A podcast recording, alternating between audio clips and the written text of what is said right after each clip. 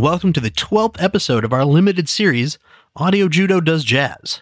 I'm Kyle from the podcast Audio Judo, and I'm here to introduce this episode. But first, I want to mention that both Audio Judo and Audio Judo Does Jazz are proud members of the Pantheon Podcast Network. If you are interested in any genre of music, music history, or just want to discover great new music, Pantheon has got at least one podcast that you'll love.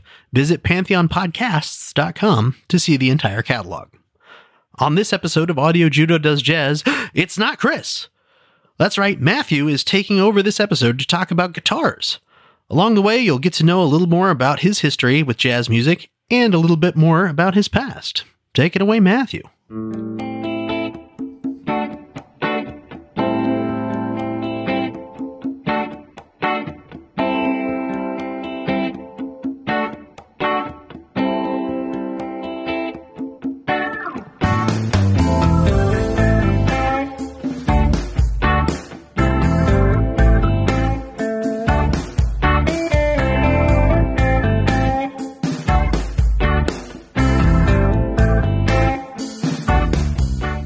Guitar for me is a translation device. It's not a goal. And in some ways, jazz isn't a destination for me. For me, jazz is a vehicle that takes you to the true destination, a musical one that describes all kinds of stuff about the human condition and the way music works. Pat Metheny.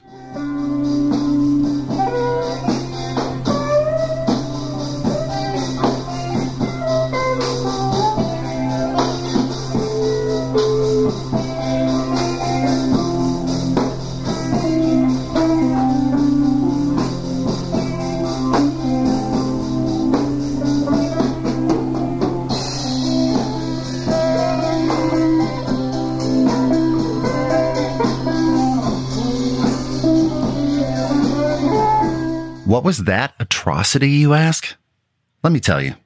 That was Rob, Mike, Joe, and me in our first ever band called Afterimage, named after the not jazz 1984 Rush song, playing Jazz Expose number four in the basement of my childhood home in the winter of 1986.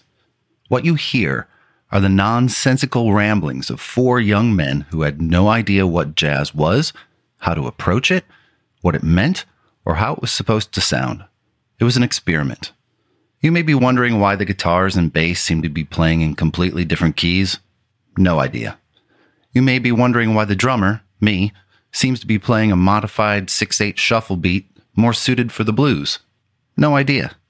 For me, at the time, jazz was the music of smoky clubs in questionable areas of town because that's what TV and the movies told me. My heroes played jazz. Buddy Rich and Gene Krupa, two of my drumming idols, played big band, which at the time didn't occur to me was even a style of jazz. Again, I had no idea. What I did know from those experiments in the basement was that the lead guitarist in our band was a much better musician than the rest of us. Mike knew things about playing music, about hearing things I couldn't hear. It might not sound like it on the clip I played, but he understood jazz chords just maybe not where to play them. I knew from very early on that he was the kind of musician you kept around and close to your circle. So I did. Over the next several years, he and I would be in various bands together. Afterimage was put to bed, and Legend Rupert was born, with a group of uber talented musicians who shared the common vision of playing. We played a lot. We practiced even more and absorbed what we could from each other and other musicians we hung around with. I witnessed Mike get really good and challenge himself all the time. The stuff he played was innovative, and he used to spend hours working on developing a killer sound through effects and delays and distortion. At the time, I was in all of the high school bands. Mike was in none. Going into our senior year, I asked him why he didn't try out for the jazz band. It's an elective. We could jam, use a lot of that time to practice. He said, okay. Little did I realize, even after being in jazz band for the last two years, that almost all of the solos were played on the trumpet or the alto sax, with the rare solo reserved for the piano. So throughout that next year, I saw him languish in the back of the band. The whole year, we knocked out jazz band standard after jazz band standard, songs like Birdland by Weather Report, Spain by Chick Corea, and even 25 or 6 to 4 by Chicago that contained great guitar parts, but he was being utilized for color, essentially reduced to providing rhythm for the band. I would argue with the band teacher, as was my way, about giving the rhythm section of the band more time to shine. Where are solos? Nah, we were the rhythm section for a reason, not the solo section. So there he was, smoke with no fire. And I realized that the instrument that I had cherished for so long in the rock construct was merely an afterthought in this other form of music, and it pissed me off. I vowed to never really enjoy jazz music other than fusion, which blended my beloved rock music and some jazz.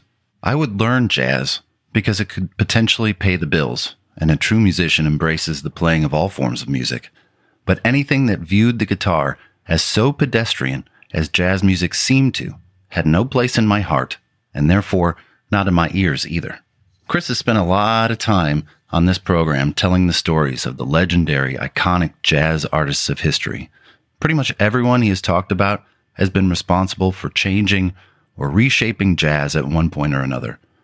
Miles Davis changed music five or six times, and I believe it.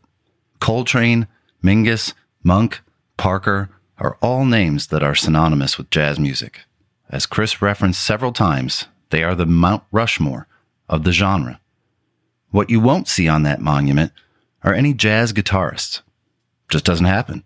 The iconic players of the genre, at best, may have redefined the way that particular instrument could sound like, but not the way the genre was received or interpreted. There were distinct periods of the development of the jazz guitar. It was originally a banjo that was played in jazz bands because it was easier to hear the metallic sound of the banjo as opposed to an acoustic guitar. And then it became amplified, which changed it again. Names like Eddie Lang, Charlie Christian, Django Reinhardt, and Tiny Grimes litter that early period of jazz guitar, accomplished musicians in their own right. But I'm not here to talk about any of them. I'm here to talk about three distinct original jazz guitarists who changed how I think about jazz music and are a joy to listen to. Born to an Italian family in Jersey City, New Jersey in 1954, Al Di Meola learned to play guitar at eight years old by copying the sounds of Elvis Presley and bands he heard like The Ventures. His guitar teacher focused the youngster on jazz standards and the work of George Benson and Kenny Burrell. Those teachings proved vital to young Al's growth and eventually delivered him to Berklee School of Music in 1971. First time I would hear Al play is when I was studying the work of Chick Corea, turned on to him by the constant playing of his song Spain in our jazz band class. That song had worn me down. We played it constantly, and I felt like there had to be more to Corea than just this one song. And boy, was there.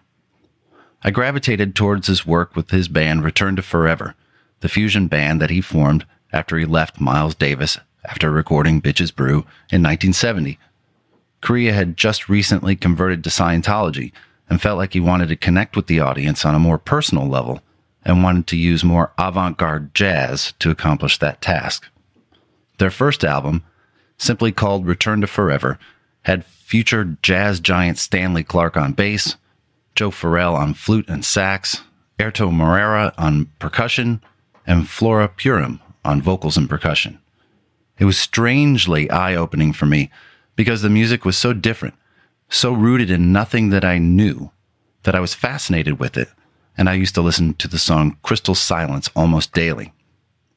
As a student at Berklee, Di Meola was also fascinated with the band and had stated many times it was his favorite band in the world. He saw them multiple times, once with Bill Connors on guitar and another with Earl Klugh. Klugh, of acoustic guitar renown, looked, according to Di Meola, out of place and a little lost. The music begged for electric treatment, for an instrument with equal footing in the soundscape that was being created.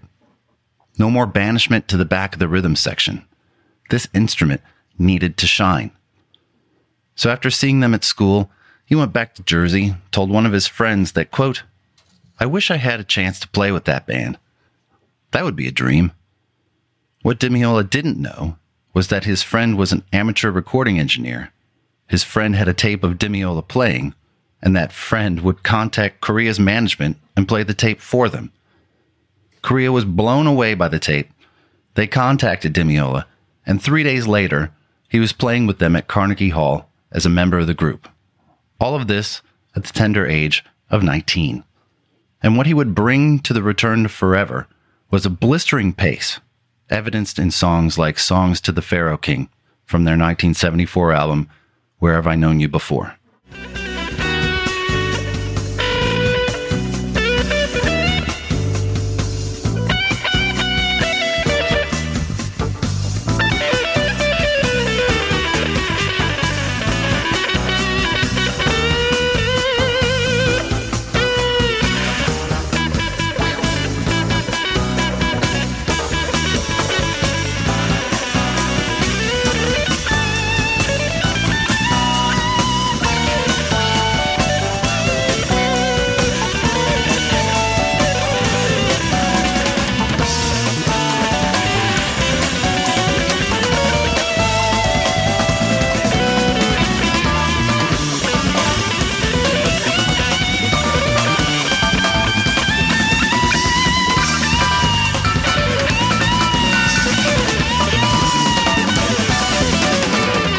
So by now, if you're a loyal listener of Chris's, you know that he and I have differing tastes when it comes to the world of jazz.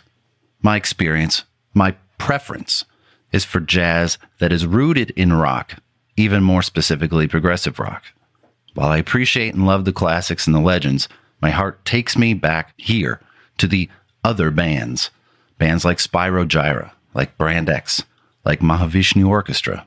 And I'm here to tell you it's okay not to love it all. It's okay to develop without listening to the Mount Rushmore artists as long as you're finding joy in it. Doesn't have to be hard to listen to. Okay, back to Di Meola. As was Corea's way, he encouraged the artists that played in Return to Forever to write songs for the band. That made them all better artists, and Corea may have been the only person on the planet that had you sign a contract to join the band and also sign a contract that enabled each member the ability to record solo albums while they were still in the band. That ultimately may have been the downfall of the band because each member's own star continued to rise and caused them to pursue their own paths. But for Corea, I think that was the point. Di Meola would leave Return to Forever in 1976 and begin recording his first solo record, Land of the Midnight Sun. And I'm sure you are all aware by now the best jazz musicians play with the best jazz musicians. So who did he have perform with him?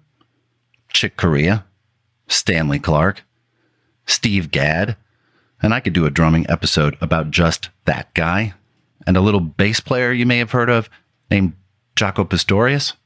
If Coltrane, Parker, Roach, and Mingus are playing with the monsters of jazz, then these are the guys you want on your fusion record.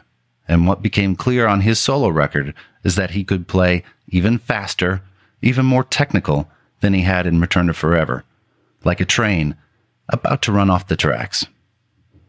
Now, I've been a guitar fan from the very beginning. I had periods in my life when I was interested in just about any genre of guitar playing. I loved the Eddie Van Halens of the world for a while. I loved the Shredders for a while, the Satrianis and the Malmsteens, the Vinnie Moores and the Steve Vais. But all those were sort of a dabbling for me, maybe a dalliance. I enjoyed it for a while, but the interest waned. I always came back to the middle of the neck players, guitarists who didn't need to make a guitar scream for me to know they were good. Players like Steve Rothery of Marillion, Steve Hackett of Genesis, Steve Howe of Yes, that's a lot of Steves, and David Gilmour of Pink Floyd were always my preferred players. For me, they gave the guitar a voice a character, space to breathe. I explained this on an episode of Audio Judo once that when guitarists like this would solo, they gave themselves places to go, avenues to explore, because they started and hovered around the middle of the register. They could go high and screamy or low and expressive. So the high pitched wail made me lose interest in that style of playing. That was until I heard this.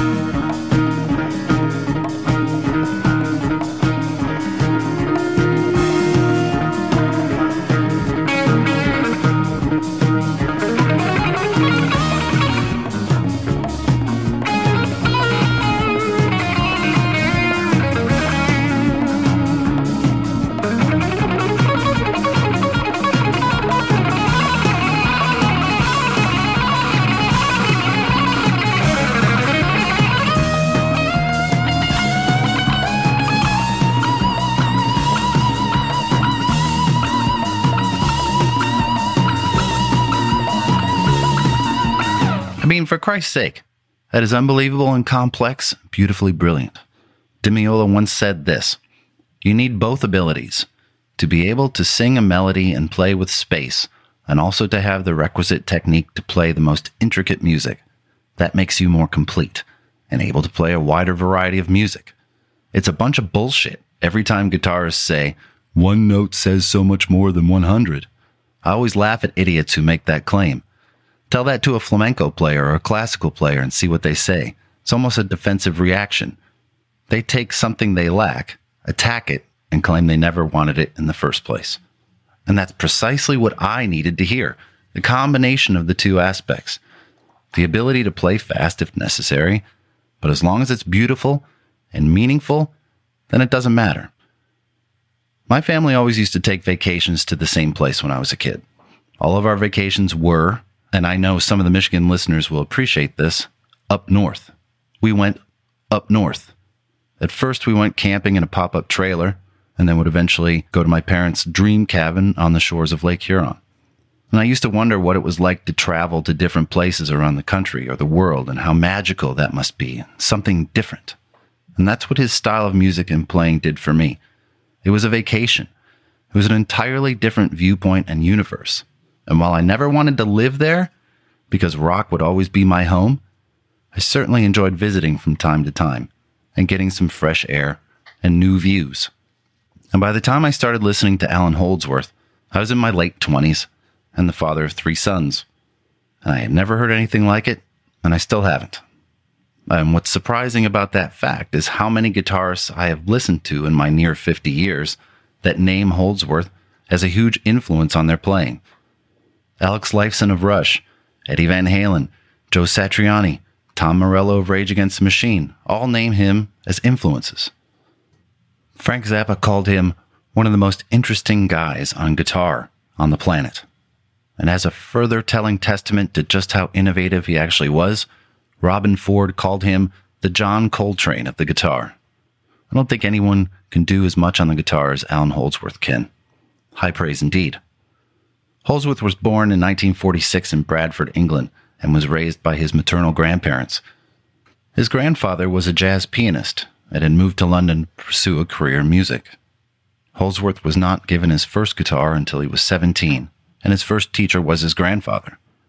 He really didn't have any popular releases for many, many years, kind of languishing in relative obscurity for the first part of his career.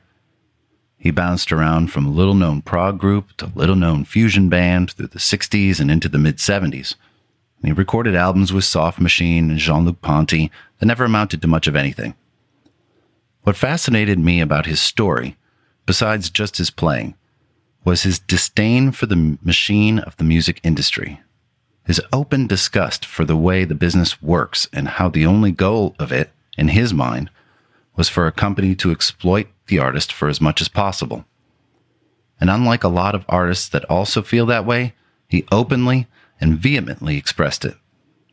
In 1976, Holdsworth was having a rehearsal session in a studio. The label he was with at the time recorded the session without his or anyone else in the band's permission and then would release that album as his first solo record, called Velvet Darkness. None of the session musicians were compensated for their work. So enraged was Holdsworth that he disowned the album entirely and refused to allow it to appear as part of his official discography. As recently as 2015, he said that he loathed the album and wished it had never been released. Over and over again through the course of his career, he would have fallings out with the members of his inner circle or his label about things he never authorized and things that should have never been released. He continued to maintain what he considered his artistic integrity. In 1977, he was recruited by legendary Yes and King Crimson drummer Bill Bruford to join the supergroup UK. He ended up despising the experience and felt it was miserable because the band expected to solo to a particular construct in the song and he was the architect of the improv solo. A band structure, a song structure that expected him to do things a certain way were not going to work for him. What happens when you listen to him is that you get the feeling and the sense the song could go anywhere at any time for any reason. Sometimes it's unsettling and a little unnerving. I also feel like this is why Chris loves Coltrane and some of the legends as much as he does, because they're very similar. They could change at any time. You never know what could be lurking around the corner. They just happen to be doing it on the sax or the piano, and he's doing it on the guitar. This is a piece of a collaboration Holdsworth did with jazz artist Gordon Beck back in 1979 on Beck's album Sunbird.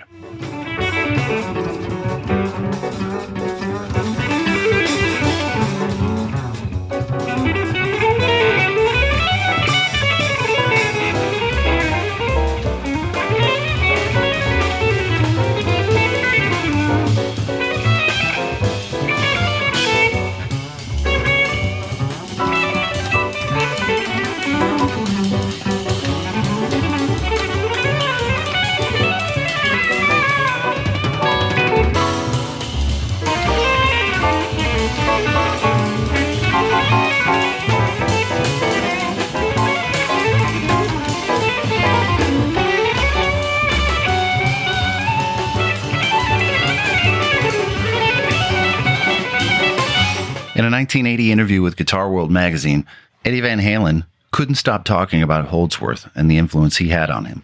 Eddie said, That guy is fantastic. He's bad, and I love him.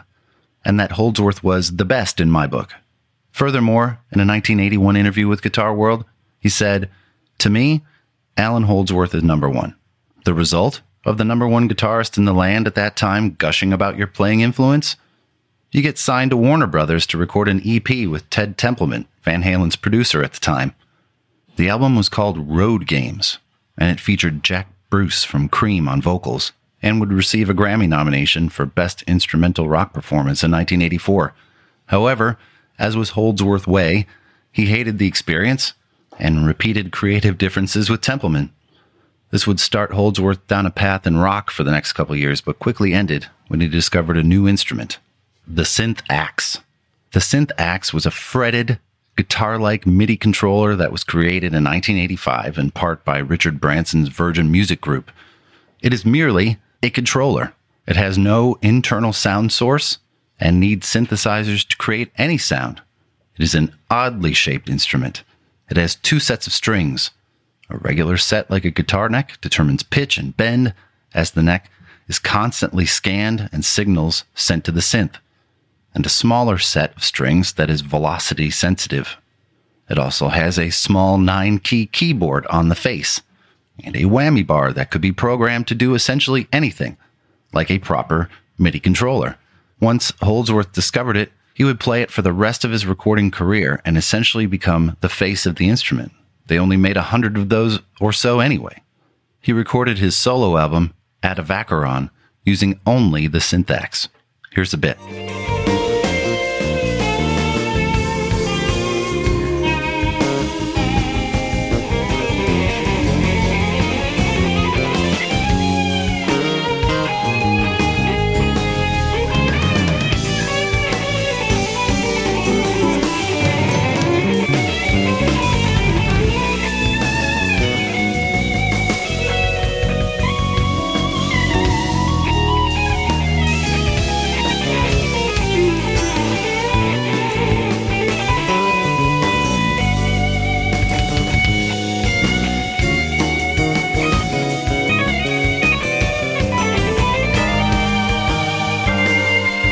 There's a strangeness to his music that I connect to. I don't listen to it often, but when I do, it's a wonderful reminder of that elusive thing called artistic integrity. He never compromised. I guess when I start to examine who I listen to across all genres, those that are my preferences, the ones that don't compromise, they don't break down to write a record that just sells to sell. Hell, if you make something you love and it sells, all the better. But if it doesn't, if you are, say, just writing a podcast to exercise the creative muscle that you have, even better. Make it because you love it and don't be afraid to share it. You never know who else might love it or need it. My third choice of guitars is, again, not one that I listen to a lot because, frankly, I don't listen to a lot of jazz, even fusion. I chose this partly because of the innovation and uniqueness of his style and the sounds that he produced, and partly for his ability to step away from the business Stanley Jordan was born in 1959 in Chicago was trained on piano and switched to guitars when he was 11. He attended Princeton and played with Dizzy Gillespie and Benny Carter. The first time I ever heard of him, and most likely saw him, was in 1988 when he recorded an album with Stanley Clarke called Hideaway. I had been addicted to that record for a while because I had been addicted to the playing of Stanley Clarke, and I was curious about the interesting guitar playing I was hearing. And when I finally saw him play, I was stunned. Jordan plays his guitar just like a piano. He plays with all 10 fingers on the fretboard the whole time. It sounds so wonderfully complex and rich, and I was captivated by his sounds. In 1985, Bruce Lundvall became the president of the influential Blue Note Records, and Jordan was the first new artist that he signed. That same year, they released Magic Touch by Jordan. That album would get to number one on the Billboard Jazz chart and stay there for the next 51 weeks. A record. And this is what it sounds like.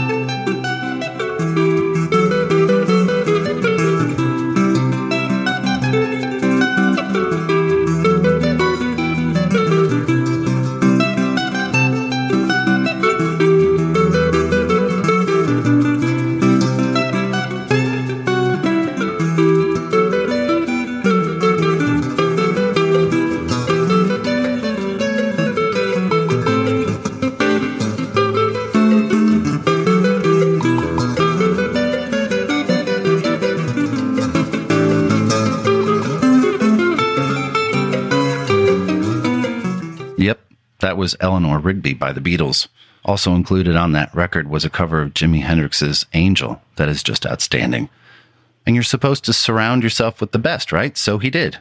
Omar Hakim plays drums on the record, Charnett Moffett on bass, and just to wrap this up with some symmetry, Al Di Meola was the producer of the record and also played cymbals on it. It's a moving album, and I figured he was destined for great things. But his career kind of stalled in the 90s, and while he has released a number of solo records over the last 35 years, his heart was in a different place. It was in an educational system called Integral Arts that he runs. It works at balancing the heart, the mind, and aims to use music as therapy.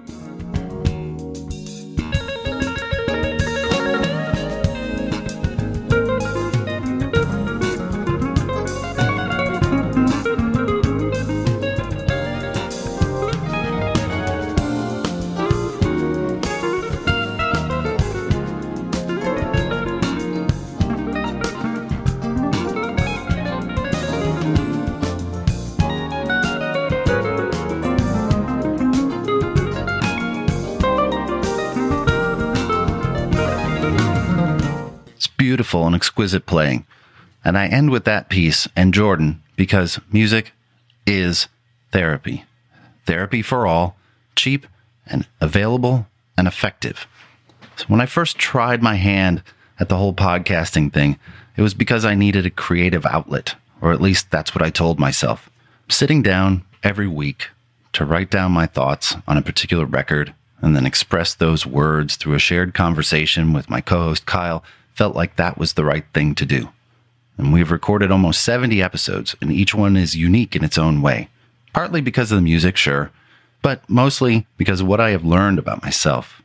Writing about these records, whether known or unknown to me, has allowed me to explore a lot of buried memories and emotions that would have otherwise not surfaced. It's stories about my mom, my wife, my kids, and my childhood that help to complete this picture of who I am, and music is the therapy. And I believe we have that all in us. So today, I am announcing that Audio Judo will be producing another new podcast to debut at the beginning of next year called Musical DNA. It is our stories told with music. And I want to hear from all of you. Me, Kyle from Audio Judo, Randy from Audio Judo, Chris from Audio Judo Does Jazz, my wife and sons all have songs and records that have personally impacted our lives, and we're going to tell you about them, first person style. What's more, I want to hear your stories. Write them down, send them to me. I'll read them on the air along with parts of the appropriate music. Tell me why that Def Leppard song changed your life, or how the soundtrack to Les Mis brings you to tears. Let's share the music and the stories and make people smile, make people cry. Let's be humans again. You can email me at info at. Give me your stories. So, the band you heard at the beginning of this episode have all gone their separate ways. I haven't spoken to any of them in 28 years or so, but I'd like to believe that they wouldn't recognize the person in front of them anymore. I'd like to believe that I've grown up into a better man, a better friend. When Chris asked me to take the reins for this one episode, all I could think about was how much I didn't want to let him down. He's poured so much of himself into it, and I didn't want to be the one that soured it at the end of the day. I had a high standard to live up to, one that he sets every day in his writing and his life in general. He's a good man and a good friend. And when all is said and done, when you are done with whatever this life has to offer, isn't that what you want me to say about you? That you are a good person and a good friend? There are very few things that are better than that. And I'm glad you gave me the chance to speak to you today. I hope you learned something about the jazz guitar, even though I really barely touched on it. But you know, it doesn't matter because I, what I really wanted to say was to be innovative, to be creative, take breaks, let your mind explore. You don't have to love jazz or even like it to find something important and resonating in its sounds and deliveries. Just be open to the possibilities. Thank you so much for your time, everybody, and send me those stories. Bye bye, everybody.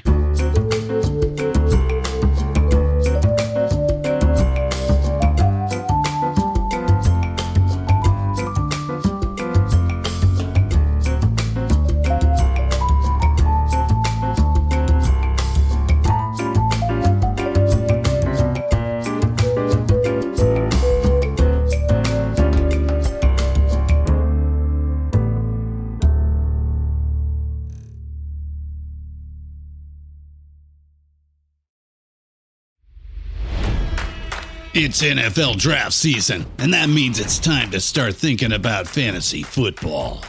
FantasyPoints.com features industry leading experts and prognosticators using proprietary hand charted data to help you score more fantasy points. FantasyPoints.com is the place to go for whatever kind of fantasy football you play. Whether you play fantasy football, daily fantasy sports, or do a little bit of everything, Fantasy Points has the meticulously researched content to guide you to victory.